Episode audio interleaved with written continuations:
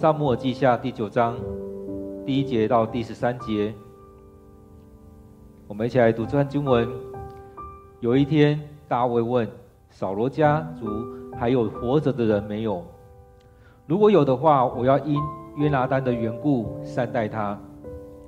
扫罗家有一个仆人叫喜巴，有人叫他去见大卫。王问他：“你是喜巴吗？”喜巴回答：“是，请使唤。”王又问：“扫罗家里还有活着的人没有？”我要照我向上帝许诺的，用慈爱待他。喜巴说：“还有约拿单的一个儿子，他两脚残废，两腿残废。”王问：“他在哪里？”喜巴说：“在罗底巴，亚米利的儿子玛吉的家里。”于是大卫王派人把他接来。扫罗的孙子。约拿单的儿子米非波设来的时候，恭敬地跪在大卫面前。大卫叫他米非波设，他回答是，请使唤。大卫说：“不要怕，我会因你父亲约拿单的缘故善待你，我会把你祖父扫罗的土地都还给你，你可以常来跟我同席吃用餐。”用饭。米非波设再次再向大卫叩拜，说：“我不如一条死狗，竟蒙王这样恩待。”王召扫罗的仆人洗巴过来，对他说：“我要把扫罗和他家族的一切财产赐给你主人的孙子米非波设，你和你的儿子们、奴仆。”都要为你主人扫罗的家族耕种田地，把收成拿来供他们食用。而米非波设本人要做我餐桌上的常客。洗巴有十五个儿子，二十个奴仆。洗巴回答：“我会遵照陛下的命令一一去办。”米非波设有一个小儿子叫米迦，所有洗巴家里的人。都成了米非波设的奴仆，于是两腿残废的米非波设就住在耶路撒冷，常与王同席用饭。我们今天读的经文在撒母耳记下第九章第一节到第十三节，让我们再用一些时间来读这段经文。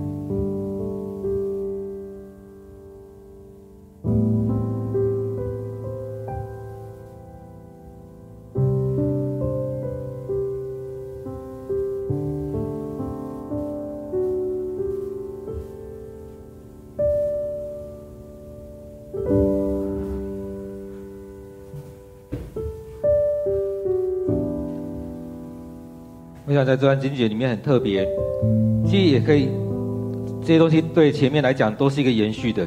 从前面他大卫迎接约柜进到大卫城里面来，后来第八章的时候讲到说，把这些国家都已经平定了。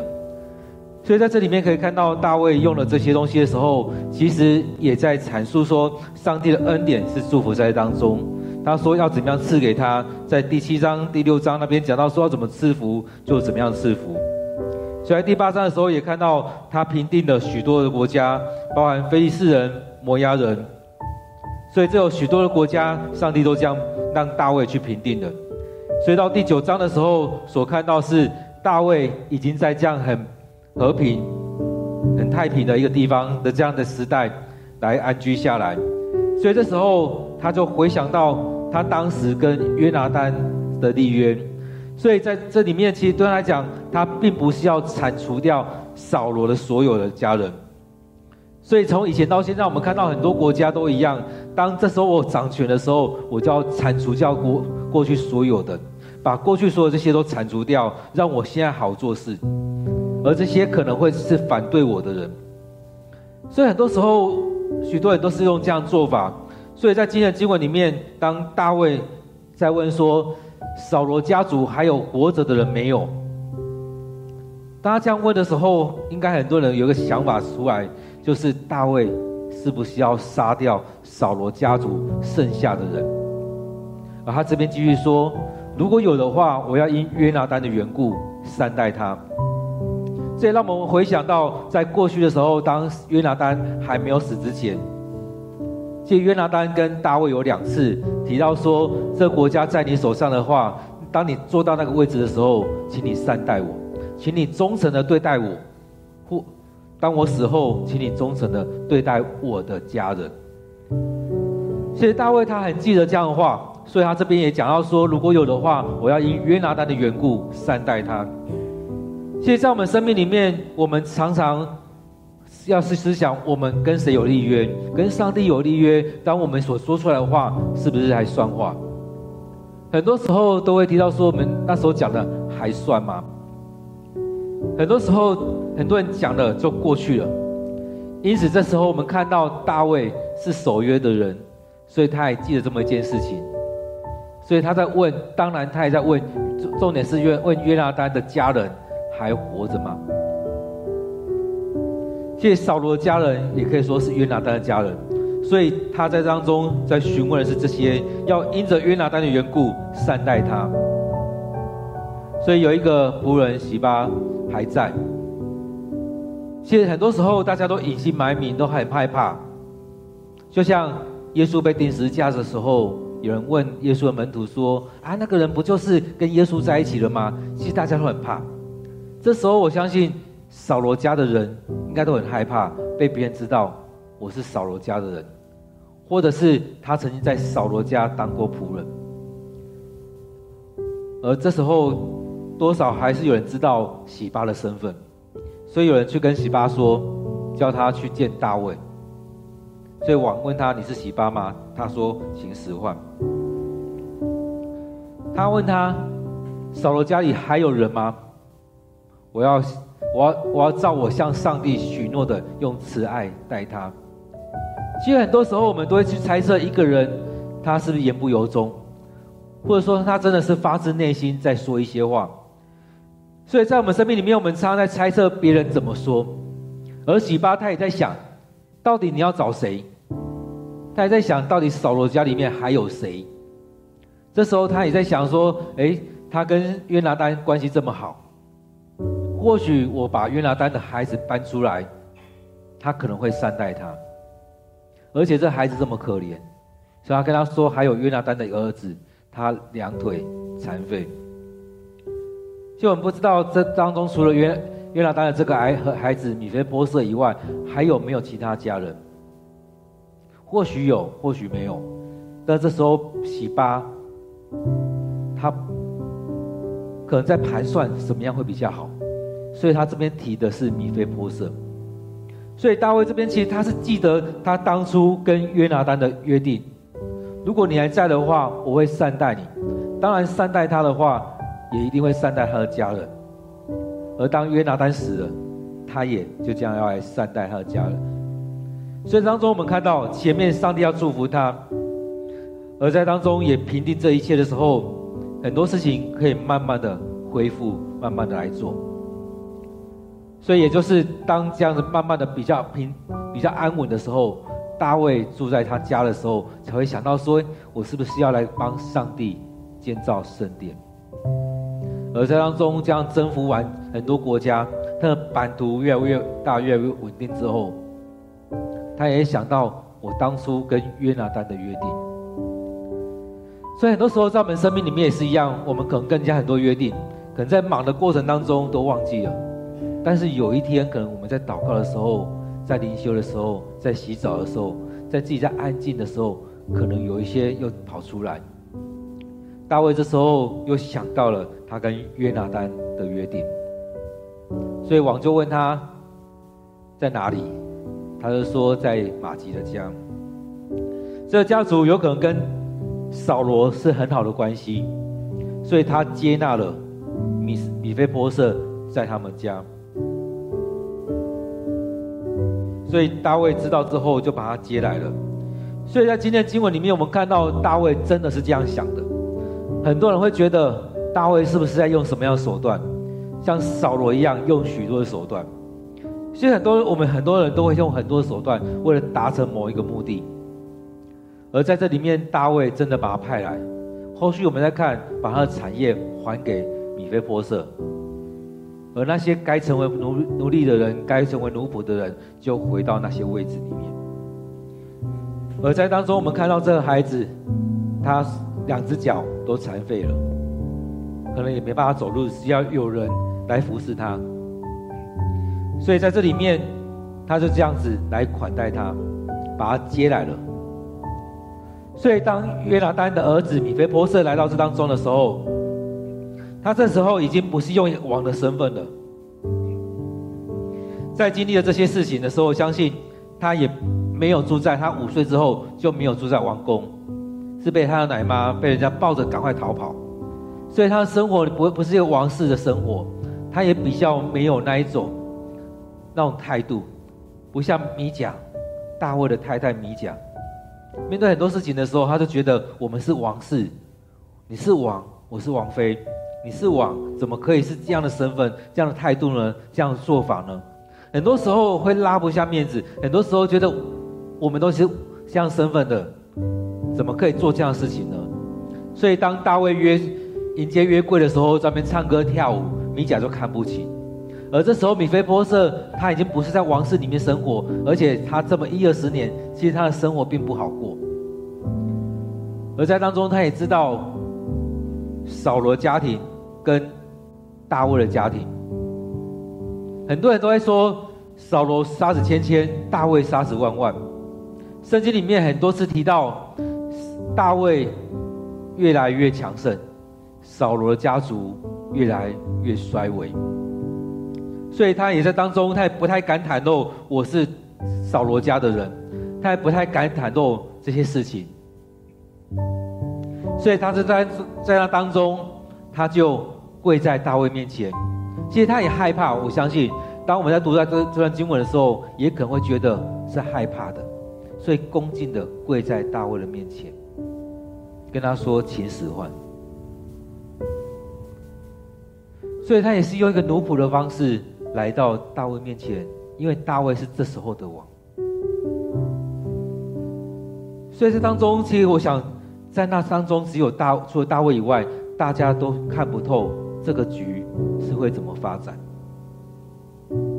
但是大卫并不是要像众人方的方式这样去发展，他说：“不要怕。”我会因你父亲约拿单的缘故善待你，我会把你祖父扫罗的土地都还给你。所以他依着约拿单，他跟约拿单的立约，要来善待这个家族，而且他要把他原本该有的产业都要还给米非波设。所以当中，也就是照着过去从。上帝透过摩西所颁布了许多的法律，也就是我们之前在读的，不论是出埃及记里面所记载的利未记所记载的，或现在民数记里面所记载的。其实，当我们在看摩西五经的时候，就可以看到以色列人他们该怎么样去面对、去处理他们该做的许多事情。而大卫他所处理的，他也回到上帝对他们所说的，所以他用这样的方式来对待他。所以他说：“我因你父亲的约拿单的缘故善待你，要把你祖父扫罗的土地都归还给你。所以你该有的，从过去进到迦南地之后，从这当中你该有的就好，就给你。这一些不该是他们拿走，而是该你的就给你。”所以在我们生命里面，我们信主之后，我们洗礼之后，其实很多我们该领取的，我们要该领取。但是我们要用什么样的方式来到上帝的面前？像比米非波设，他也没有很趾高气扬说：“我该还该有的还给我。”而是他先来俯伏在大卫面前。他虽然害怕，所以大卫跟他说：“不要怕，不要怕，不要因为我是王，就觉得我要把你杀死。不要怕。”我跟你父亲是是非常好的朋友，甚至用我们现在讲法，可以说是已经是拜把的兄弟。而在当中，我们那么好的情感，我也会善待你。所以你可以常常来跟我吃饭，就像一家人一样。其实也就是一家人，因为大卫的太太太，也就是米非波设的姑姑，所以他也邀请他常常来跟他吃饭。这同席吃饭其实也有好几个意义。当然，我们是我我是认同你的，我也要把这样的荣耀还给你，让你领取这样的荣耀。当然，也有可能像当时人一样，把那政治犯放在自己的身边，随时知道他的状况。就像大卫一样，那时候在服侍扫罗的时候，每一个礼拜或每个月要跟扫罗吃饭。而当大卫开始要躲起来的时候，第一天扫罗知道。哎，那个孩子不在，没有在这边。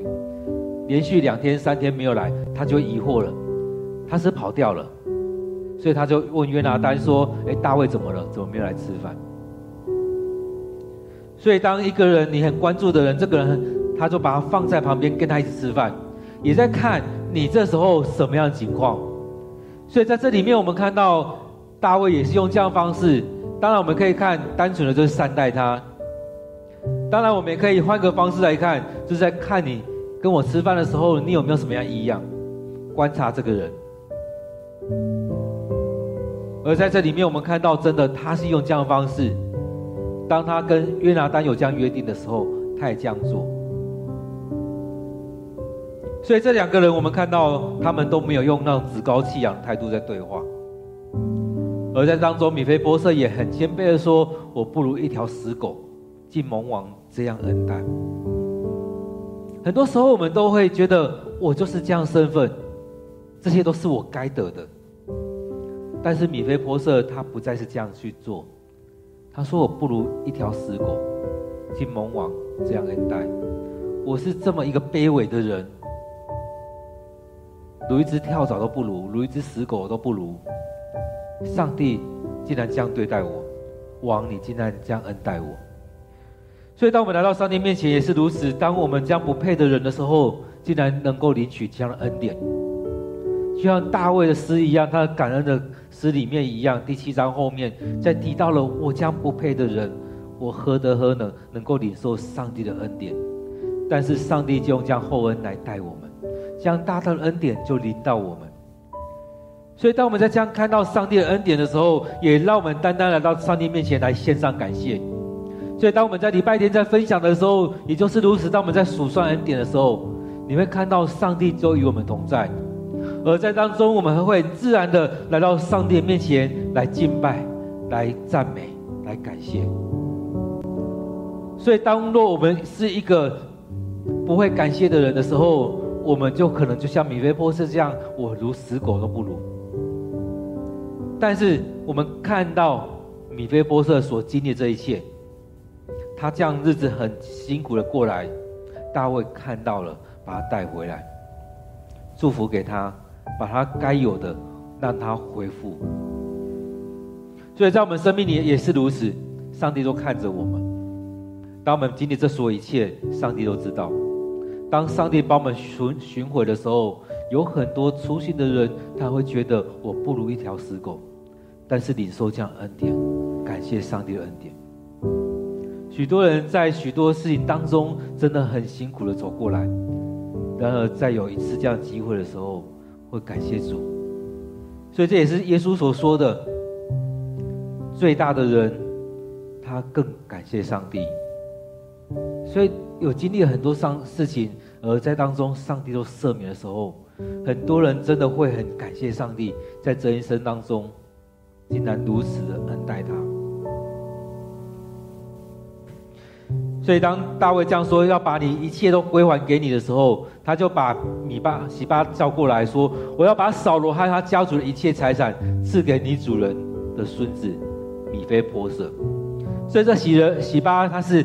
服侍扫罗的人，在这时候有可能扫罗一切都被洗巴侵占了，所以王刻意的跟洗巴说：“我要把扫罗原本的一切都赐给你的主人米非波设。”这边在讲的也就是把你的主人东西都还给他，把他的东西都还给他。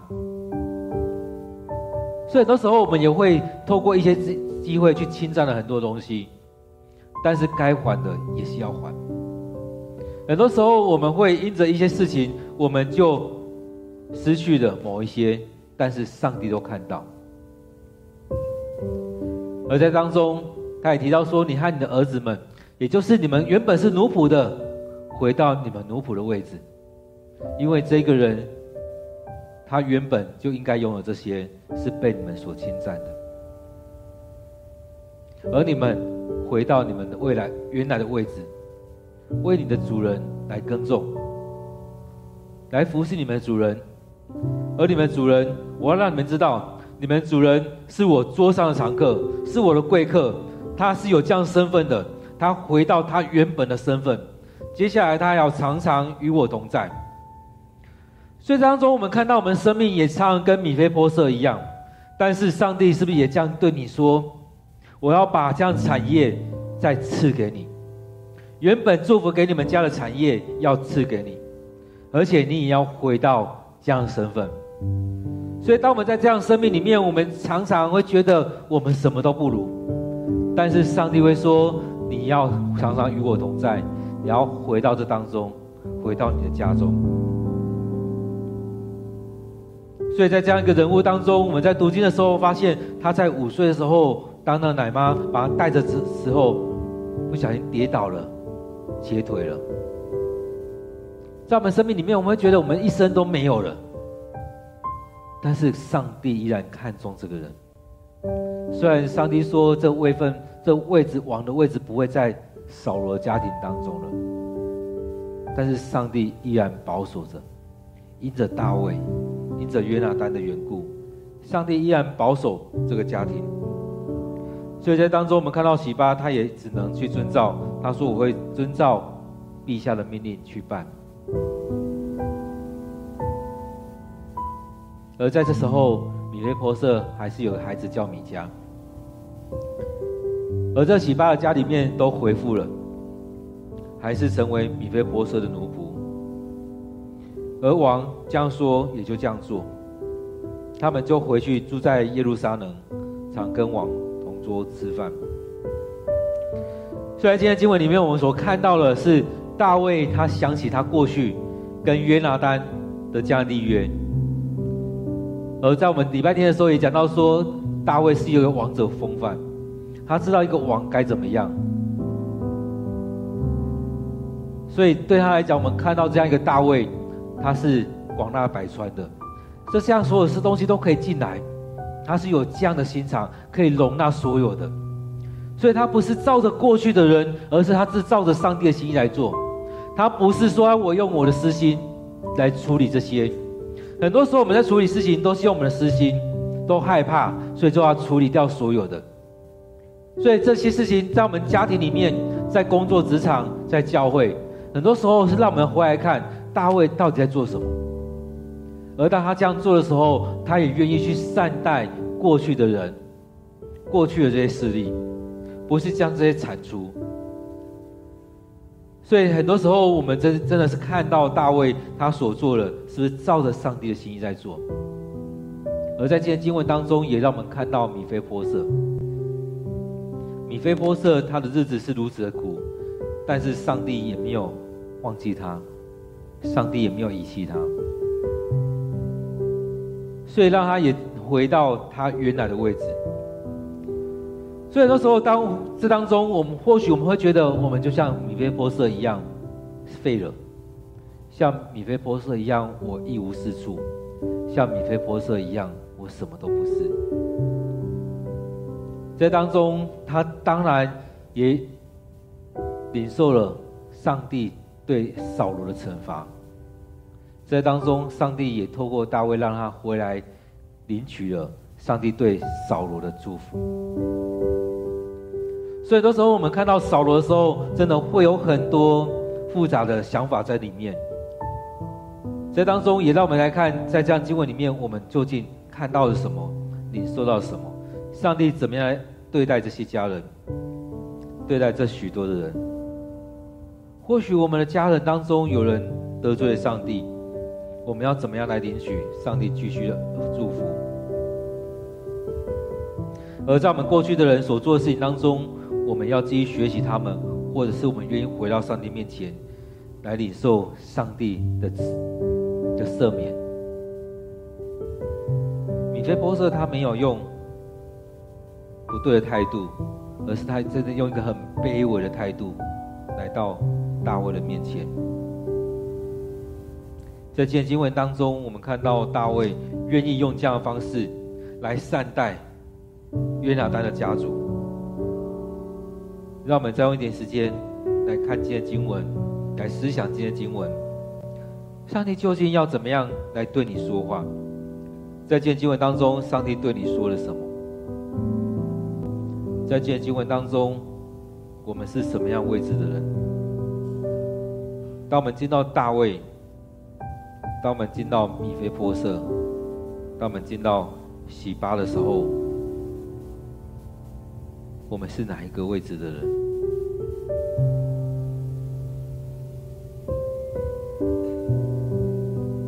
有可能我们是这洗巴，占了主人的位置，去欺负其他的人。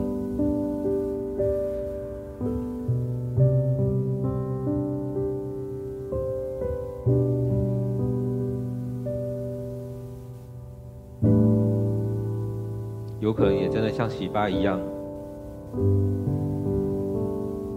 想要去坐上不属于我们的位置，而在当中，上帝也让他回到他原本该去的位置。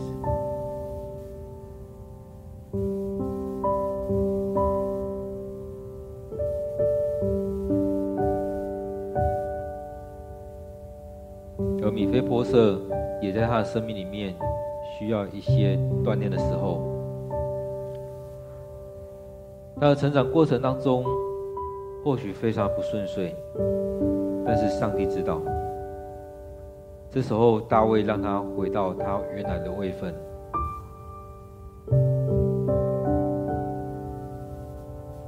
在我们生命里面，可能都在很多的坎坷当中，上帝知道。上帝也要让你进到你该有的位置去，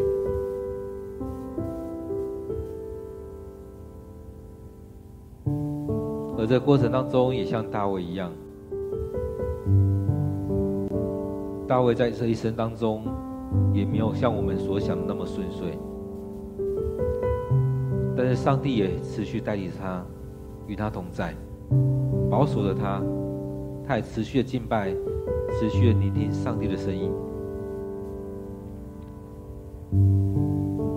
而当他进到他该有的位分的时候，他依然照着上帝的心意来做，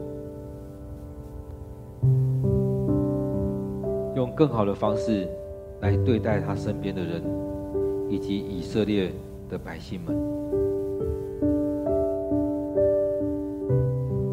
把我们今天所领受的放在祷告当中。愿今天所领受的成为我们生命的力量。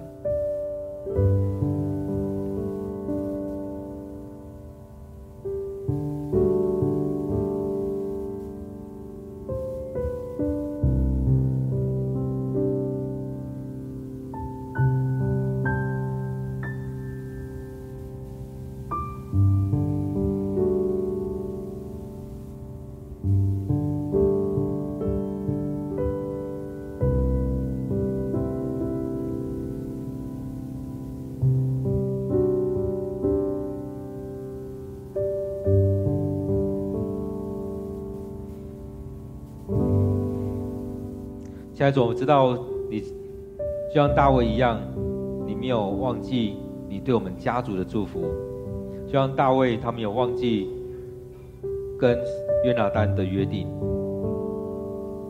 在这时候，他回来做他该做的事情，善待约拿单的家庭。主要在我们生命里面，你也是如此。你要祝福在我们家族当中，或许从我的身上开始，会从我们的父亲、爷爷再往前的那些世代开始，你就已经应许要祝福在这当中。你是信实上帝，你是说话算话上帝，你会这样子来祝福在我们里面。虽然在这个过程当中，我们会经历了许多的事情。就像大卫一样，他经历了非常多的事情，甚至几乎要了他的命的事。但是因着主你的同在，你保守，你恩待他，你让他所面对这所有的事情，都有主你的保守，都有主你美好的心意。在接近要死的时候，你也出手来阻挡这些。主要带领我们，让我们在这生命里面去经历你。有主你的恩典，主你的带领，主，我们要将我们的生命交在主你手中。或许我们生命要像大卫一样，经历了非常的多的事情；或许我们生命像米非波设一样，经历了这非常难过的事情，甚至我们说一切都没了，我所有的荣耀荣耀都没了。但是主，当我们像那小儿子一样回到你面前的时候，这父亲把所有一切都再次的给他，让他换上新衣服，穿上新鞋子，戴上手环、戒指，戴上他身上该有的权利、权柄，主啊，帮助我们，让我们看到大卫，看到米非波设，也让我们看到我们该有的，你会祝福给我们。主啊，让我们像大卫一样顺服你，像大卫一样。敬拜你，愿意将自己交在主你手中，让主你亲自来带领我们。主啊，每当我们来到你面前读经祷告的时候，愿主你的灵就在我们当中，与我们同在。让我们看到这许多人物的时候，也让我们去思想我们生命走到什么样的境况，我们的光景是如何，我们接下来我们该怎么走？也让我们回来思想我们生命的情况是如何。我们接下来，愿主你帮我们勾勒我们生命的蓝图，让我们去羡慕，也让我们愿意走向你要我们去的位分。就像米非波设，他被大卫召唤过来的时候，或许他的心情非常的忐忑不安，但后来你也这样祝福着他。在我们生命里面也是如此。当我们面对许多情况的时候，我们可能也很忐忑，但是也让我们学习将我们自己摆在主你手中，让我们单单的依靠你，仰望你。现在主愿主你就在我们生命里面带领着我们，让我们更深的经历到主你的恩典，也让我们不会坐错位置，去侵占的那一些东西。把你所赏赐给我们的，我们好好的运用。现在主带领着我们，让我们同心合意的在主你面前来敬拜你。我们这时候也为着我们生命的难处来祷告，将我们自己摆在主的面前。我们生命有许多的状况，我们也将这些都摆在上帝的手中，把这些难处。交在上帝的手中。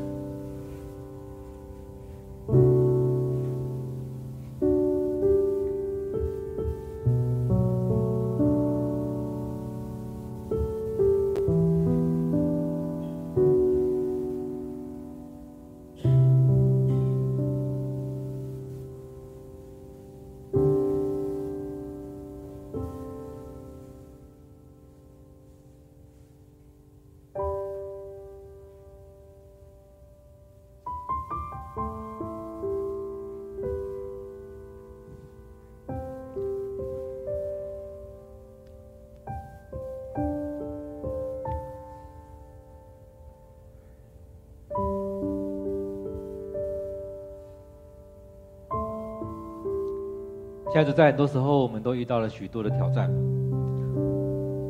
愿主你就在我们当中引领着我们，陪伴着我们，在我们生命的每一件事情，你都知道。我们愿意将这些交在主你面前，让我们学会把每件事情摆在祷告里面，来到你面前来寻求主你的心意。就像大卫一样，他所面对每件事情，他都来到你面前，将这些来摆上，求问主你的心意。主啊，当我们看到大卫的生命是这样子，我们看到米非波设他的生命也不是那么好去经历的。但是，我们也愿意将这样子每件事情来摆上，也让我们看到，若想到幕后的荣耀，眼前这些都不算什么了。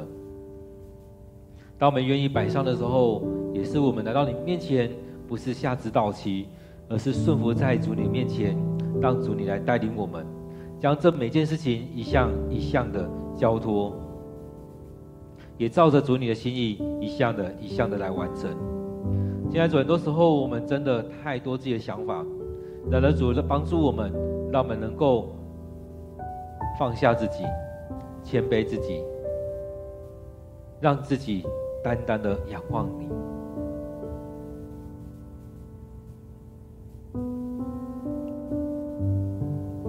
这时候，我们也为着许多身体有病痛的弟兄姐妹，正在遇到许多挑战的弟兄姐妹。以及最近这两三周刚生下孩子的姐妹来祷告，在经历这些时间的时候，他们经历这些事情，感谢主，孩子平安的出生。或者这些身体有病痛，以及刚生下孩子，以及正在怀孕的姐妹们来到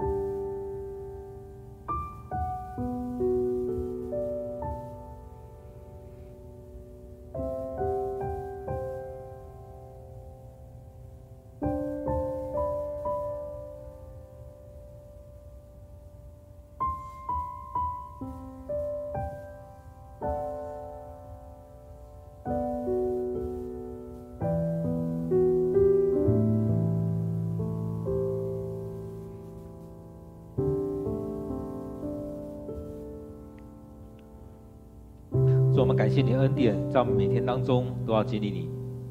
主要在我们生命里面也很像是一个姐妹在怀孕、在生产的过程，或许在当中有许多的不舒服，有许多的难处无法向别人来诉说，也难以来诉说。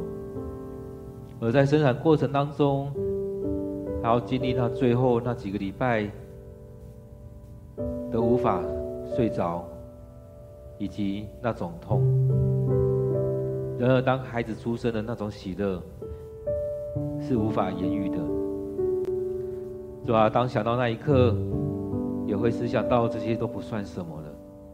当我们领受到主你的恩典、你的祝福的时候，回头一看，虽然知道这段时间很艰辛，但是也知道那都不算什么了。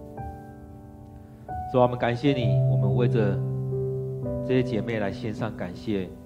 你让他们虽然在经历这样的怀孕跟生产的过程当中，而主你都让他们很平安的将孩子生下来，母亲跟孩子都很健康平安。当我们看到这些，也看到主你的恩典就在这当中，也要祝福在这些家庭里面。也愿主你帮助他们。让他们透过你的话语，通过你的恩典来带领这个家庭以及孩子们。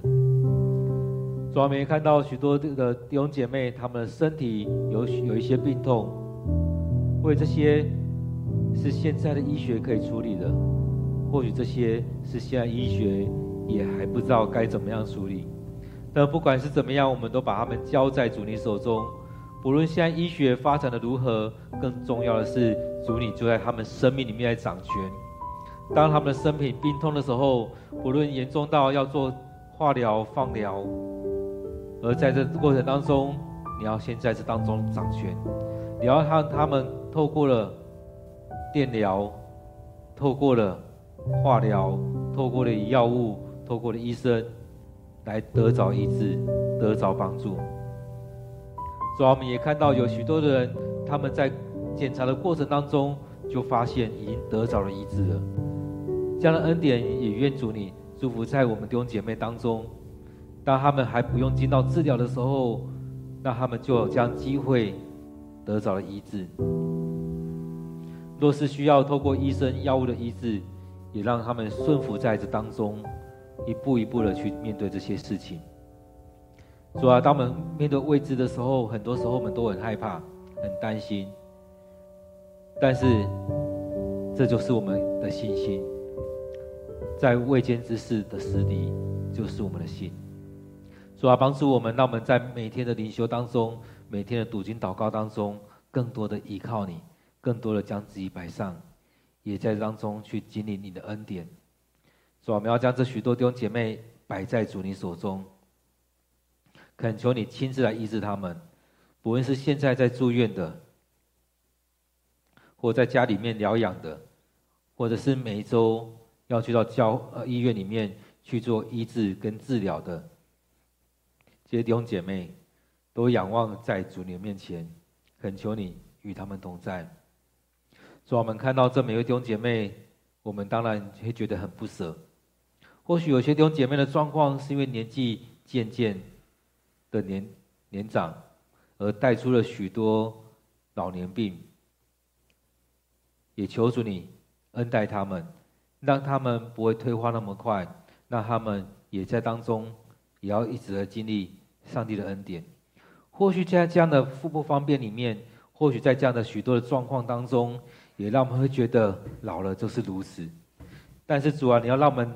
去经历的不是老了就是如此，而是在当中依然要经历主你的恩典，主你的带领，在这当中。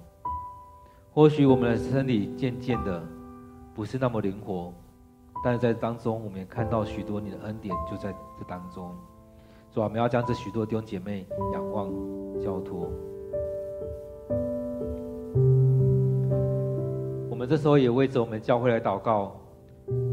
在面对了这许多的事情的时候，我们要看到我们的使命，我们互相的牧养，互相的带导，互相的关心，也要将这美好的恩典去分享给许多的人，许多曾经来过教会的，许多还没有来过教会的，我们为了